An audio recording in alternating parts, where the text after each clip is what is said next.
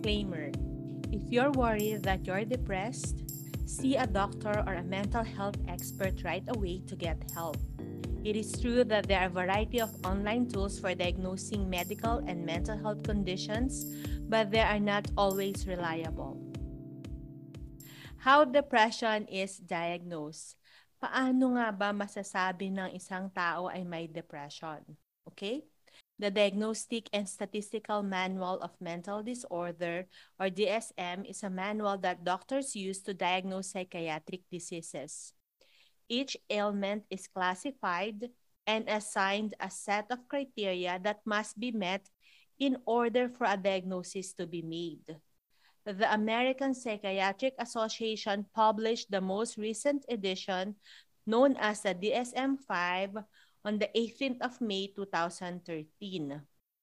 It was designed to replace the DSM-4 which has been used since 1994.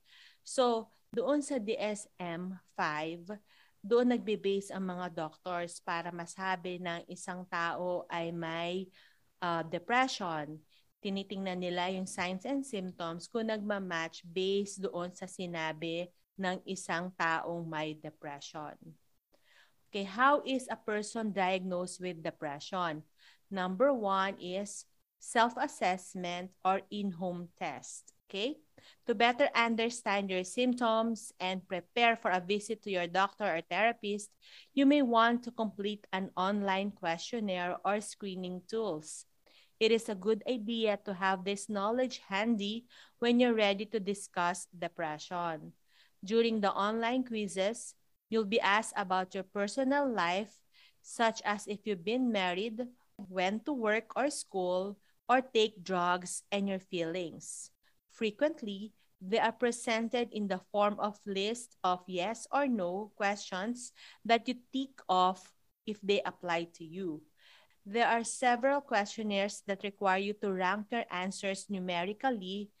To put in another way, at one end, a zero indicates that the statement doesn't apply to you, while on the other end, the statement is always relevant for your situation. Okay?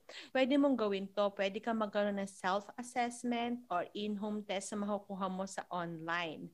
Usually, ang tinatanong is may answerable by yes or no, o kaya zero na hindi applicable sa'yo, or pwede naman sa five na applicable sa'yo.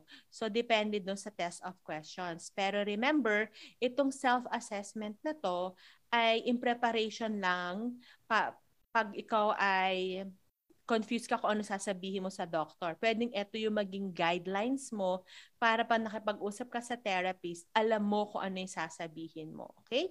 Tandaan mo, always remember that there are several online self-assessments for depression, but not all of them are reliable.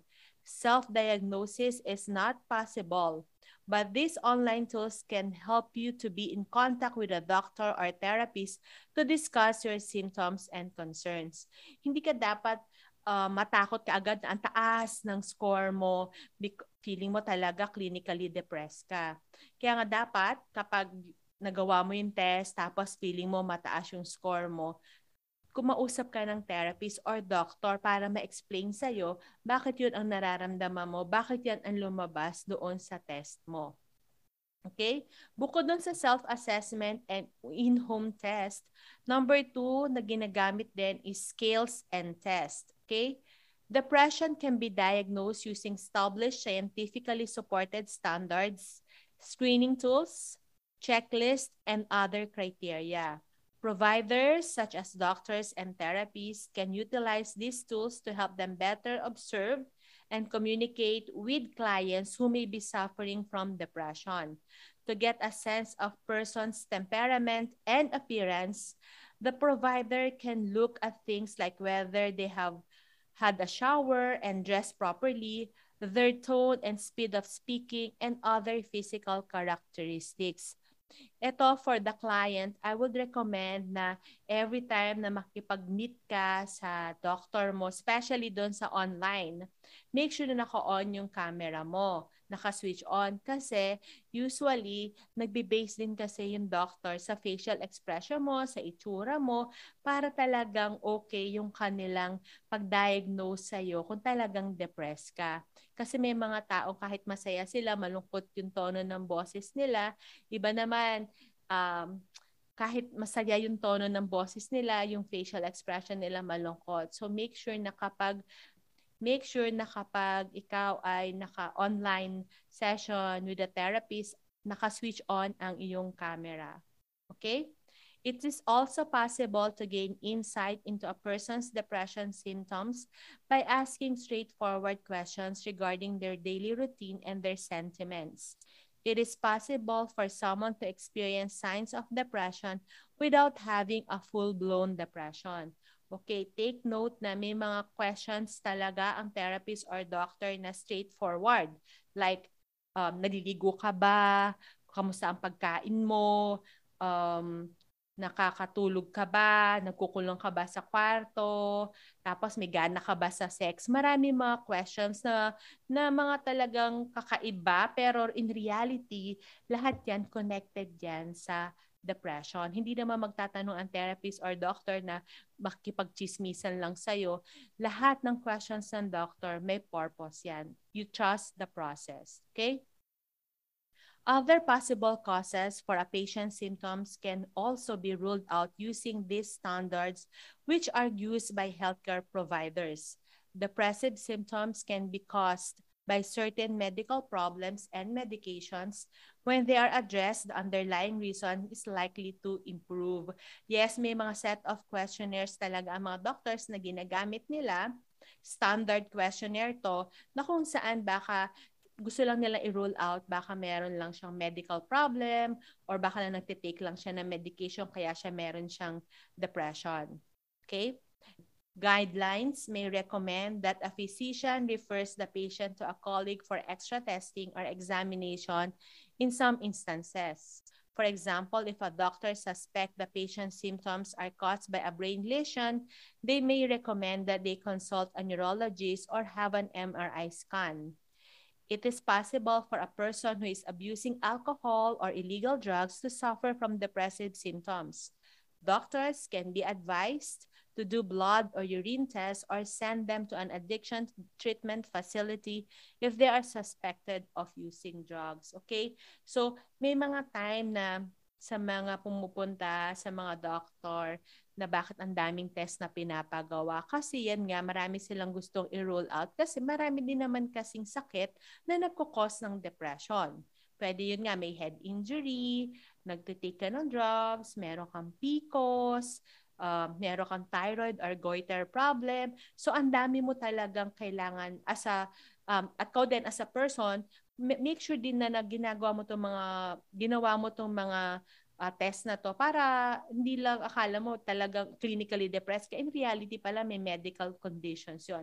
Once na naging okay yung medical problem, nagiging okay din yung signs and symptoms ng depression. Okay? Always remember, it is vital to keep in mind that doctors and mental health experts are educated in administering and interpreting the outcome of these assessments. Kaya nga importante na hindi lang ikaw ang nag interpret doon sa test na ginawa mo online. Okay? Ang mga mental health experts and doctors are educated, trained sila dito para explain nila sa'yo kung ano ibig sabihin ng test result mo. Okay? So, okay. Uh, common depression test and scales, may mga example ako, which is makikita nyo doon sa podcast notes. In conclusion, there are many steps involved in getting a proper diagnosis of depression. And the first step is noticing that you don't feel like yourself. Isa yon sa una mo mararamdaman na parang hindi ako ganto, hindi naman ako dating depressed, hindi naman ako dating malungkot. Okay? Friends and family members may be the first to detect the indications of depression in a person. Friends and family members may be the first to detect the indications of depression in a person and encourage them to seek help. Okay?